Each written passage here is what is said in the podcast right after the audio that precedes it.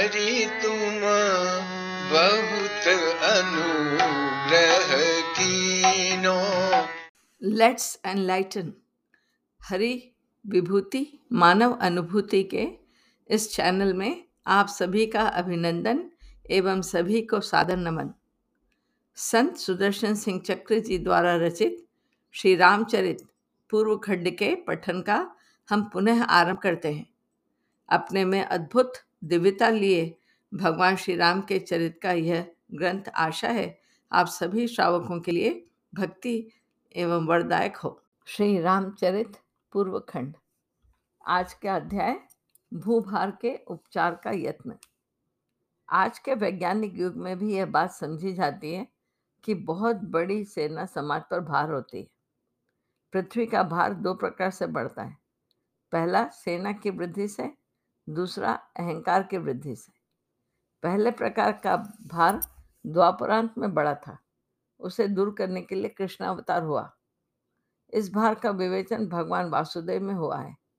उससे पहले, बहुत पहले, पृथ्वी पर दूसरे प्रकार का भार जब अत्यधिक बढ़ गया, तब उसे दूर करने के लिए सृष्टिकर्ता को भी संचित होना पड़ा, जिसके फलस्वरूप अंत में मर्यादा पुरुषोत्तम का प्रादुर्भाव हुआ। अहंकार सृष्टि के मूल तत्व में है। प्रकृति त्रिगुणात्मिका है। जब तीनों गुण समयावस्था में रहते हैं, तब सृष्टि नहीं रहती। तब प्रलय की अवस्था रहती है। इस प्रकृति को ही अव्याकृत कहते हैं। समय पर, सृष्टि काल आने पर प्रकृति में क्षुभ होता है। प्रकृति के शुभ होने पर जो प्रथम तत्व प्रकट होता है, उसे महतत्व कहते हैं। व्यक्ति में व्यष्टि में यह बुद्धि तत्व है। इस महतत्व के भी शुद्ध होने पर अहम तत्व होता है। व्यक्ति में, वृष्टि में इसी का नाम अहंकार है। अहंकार प्रकृति जन्य होने से त्रिगुणात्मक तो है ही। उसके तीनों गुण इस शुद्धावस्था में पृथक पृथक होकर परिमाणित होते हैं। अहंकार के सात्विक अंश से समष्टि में प्राण और व्यष्टि में इंद्रियाँ उत्पन्न होती हैं। अहंकार के तामस अंश से पंच महाभूत उत्पन्न होते हैं, जिनके द्वारा व्यष्टि देह बनते हैं। शास्त्रों ने अंतःकरण के चार भाग माने हैं। जब हम जागते होते हैं, चारों भाग सक्रिय रहते हैं। मन संकल्प विकल्प करता है, बुद्धि निर्णय करती है। चित्त पुराने संस्कारों की स्मृति कराता है और अहंग का बोध तो सबको ही है ही। हमारे सो जाने पर स्वप्न देखने की दशा में मन तथा बुद्धि सो गई होती है। केवल चित्त संस्कारों को मूर्तिमान करता रहता है। एक ऐसा भी मानसिक रोग होता है जिसमें सोते रहते हुए भी व्यक्ति उठकर चलता है या दूसरे कार्य जागते के समान सावधानी से करता है। उसकी सब इंद्रियाँ सचेत रहती हैं। किंतु जब वह सचमुच जागता है तो उसे कुछ स्मरण नहीं रहता कि उसने क्या किया था। इस दशा में केवल मन सोता रहता है। बुद्धि जागी होती है। अतः सब काम बुद्धिपूर्वक होते हैं, किंतु चित्त ही संस्कार देकर ये सब काम कराने में लगा होता है। अतः वह इन कर्मों के संस्कार नहीं रख पाता, इसलिए उस समय के कर्मों का स्मरण नहीं रहता।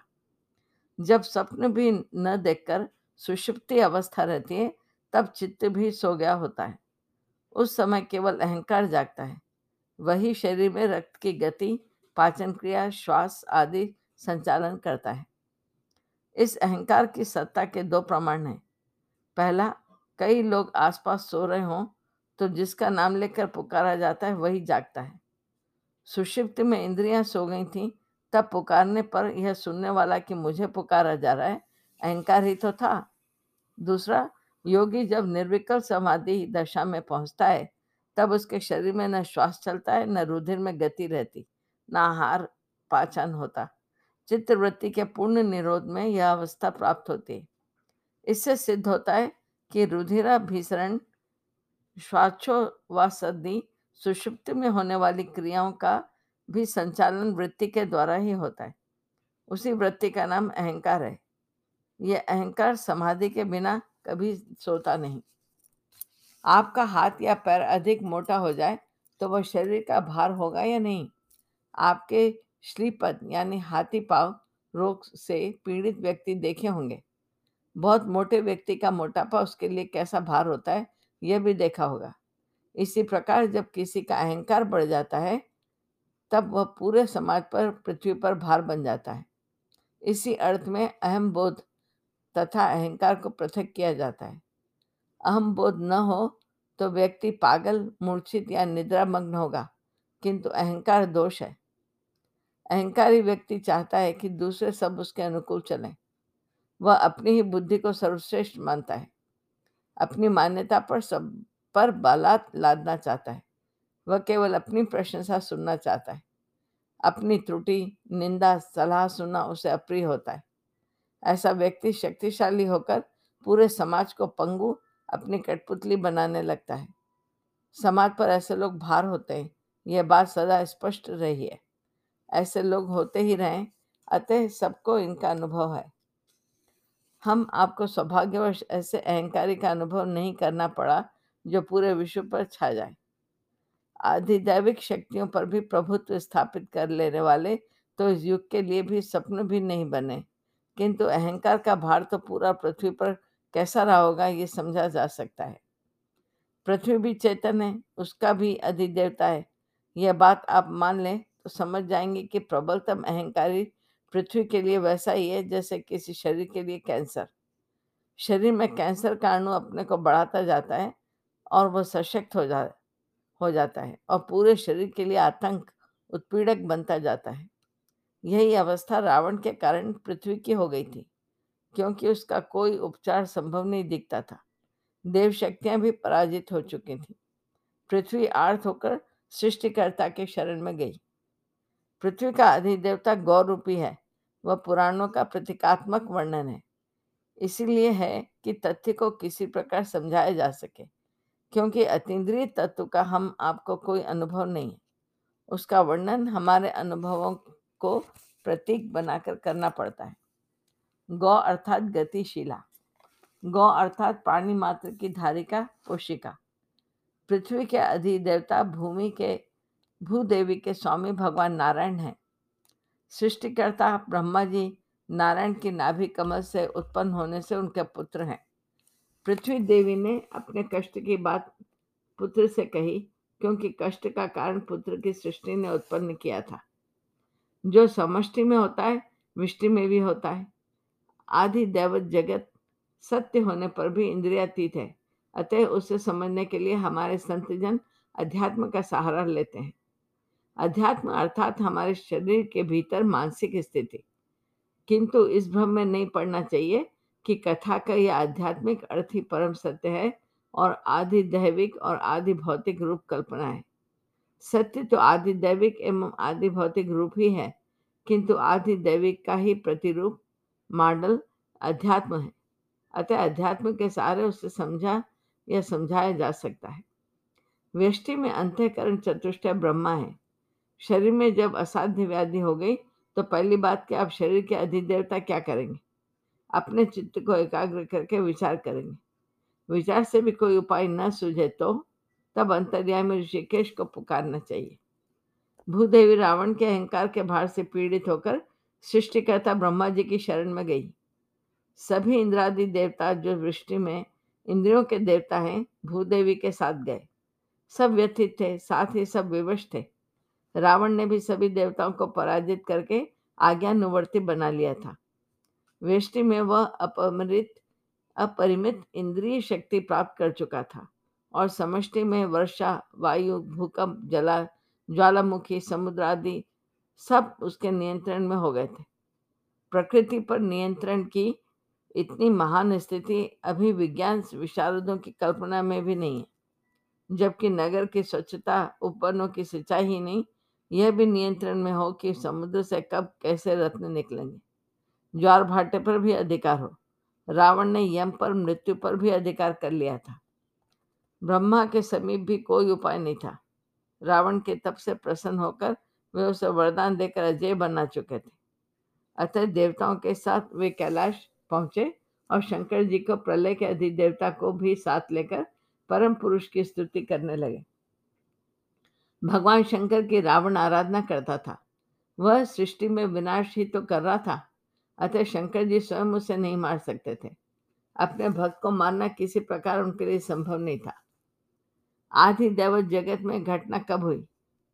यह घटना नहीं, कहीं मिलती नहीं, किंतु मर्यादा पुरुषोत्तम श्री रघुनाथ जी के अवतार ग्रहण करने से पूर्व हुई, क्योंकि ब्रह्मा जी को जब परात्पर पुरुष ने आश्वासन दिया अपने अवतार ग्रहण करने का तब सृष्टिकर्ता ने देवताओं को पृथ्वी पर अपने अपने अंश से वानर उपदेव जाति में उत्पन्न होने का आदेश दिया। देवांश से जो बानर पृथ्वी पर उत्पन्न हुए, वे श्री राम अवतार से बहुत पहले उत्पन्न हुए थे।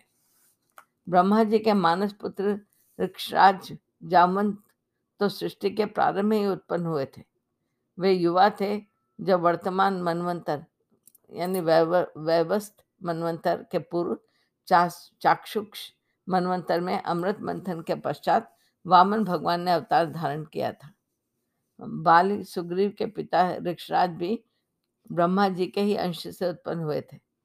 हनुमान जी के पिता केसरी की भी उत्पत्ति पहले मनवंतर में हुई थी। अमृत मंथन के पश्चात मोहिनी के कारण भगवान शंकर का रेतस्खलन हुआ था। उसमें श्री हनुमान जी की उत्पत्ति हुई। अतः श्री हनुमान जी भी चाक्षुष मनवंतर में ही उत्पन्न हुए थे। बाली, सुग्रीव, नल, नील, द्वेद, तार आदि अधिकांश मानव लगभग संवेक्षक ही थे। अतः इन सब की उत्पत्ति पिछले मनवंतर में हुई हुई, समझनी चाहिए। रावण ने अपनी दिग्विजय की यात्रा में बाली को ललकारा था और बाली ने पराजित करके उसे अपने नगर में लाकर बाँध दिया था। बाली पत्नी तारा अपने उसके मस्तकों पर संध्या समय दीपक रखने लगी थी। अंगद ने कहा था कि वे तब शिशु थे और अपने पालने में बंधे रावण के सिरों पर पैर पटकते थे। इसका अर्थ यह हुआ कि अंगद का जन्म भी रावण की उस विजय यात्रा से पूर्व हो चुका था। रावण अपनी भूमि विजय यात्रा के क्रम में ही महाराज मानधाता से पराजित हुआ था। अतः पृथ्वी पर उपदेव जाति में वानरों का जन्म उससे भी पूर्व होना चाहिए। यह वानरों का जन्म पृथ्वी पर चाक्षुष मनवंतर में हुआ। सभी वर्णनों से ऐसा ही प्रकट होता है। रावण ने क्योंकि लगभग बहत्तर चतुर्युगी राज किया, उसके अहंकार से भार पीड़ित पृथ्वी ने पर्याप्त पहले ब्रह्मा जी की शरण ली और तभी ब्रह्मा जी ने देवताओं को वानर जाति में जन्म लेने का आदेश दिया। देवताओं का एक दिन एक मानव वर्ष के बराबर होता है। अतः अधिदेव जगत की घटनाओं के संबंध में जब हम अपनी दृष्टि से विचार करते हैं तब काल के संबंध में उचित कल्पना करना बहुत कठिन होता है। दूसरी बात यही समझ लेने की है कि भारतीय सभ्यता में व्यक्ति के प्रति स्नेह या सम्मान में आयु का महत्व अत्यंत अल्प है। सामाजिक दृष्टि से जो बड़ा है, वह सम्मान, भोज, भाजन और जो छोटा है, वह स्नेह भाजन है। आयु की दृष्टि से हनुमान जी श्री राम से बहुत बड़े होने पर भी श्री जानकी जी उन्हें पुत्र ही मानती थी। श्री राम से केवल दो दिन छोटे थे श्री लक्ष्मण जी, किंतु जानकी उन्हें शिशु और लालन दुलार पाने योग्य मानती थी। सृष्टिकर्ता ब्रह्मा जी के समीप भूदेवी रावण के अहंकार भार से पीड़ित होकर देवताओं के साथ चाक्षुष मनवंतर के समीप ही पहुँची होंगी।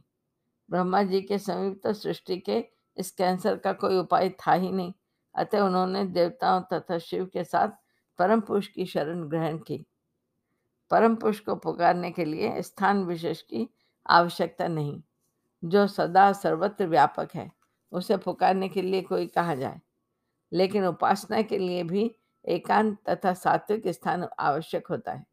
सृष्टिकर्ता के लिए उनकी सृष्टि राजस हलचल भरी है। अतः देवताओं का सातवें श्री सागर के तट पर गए।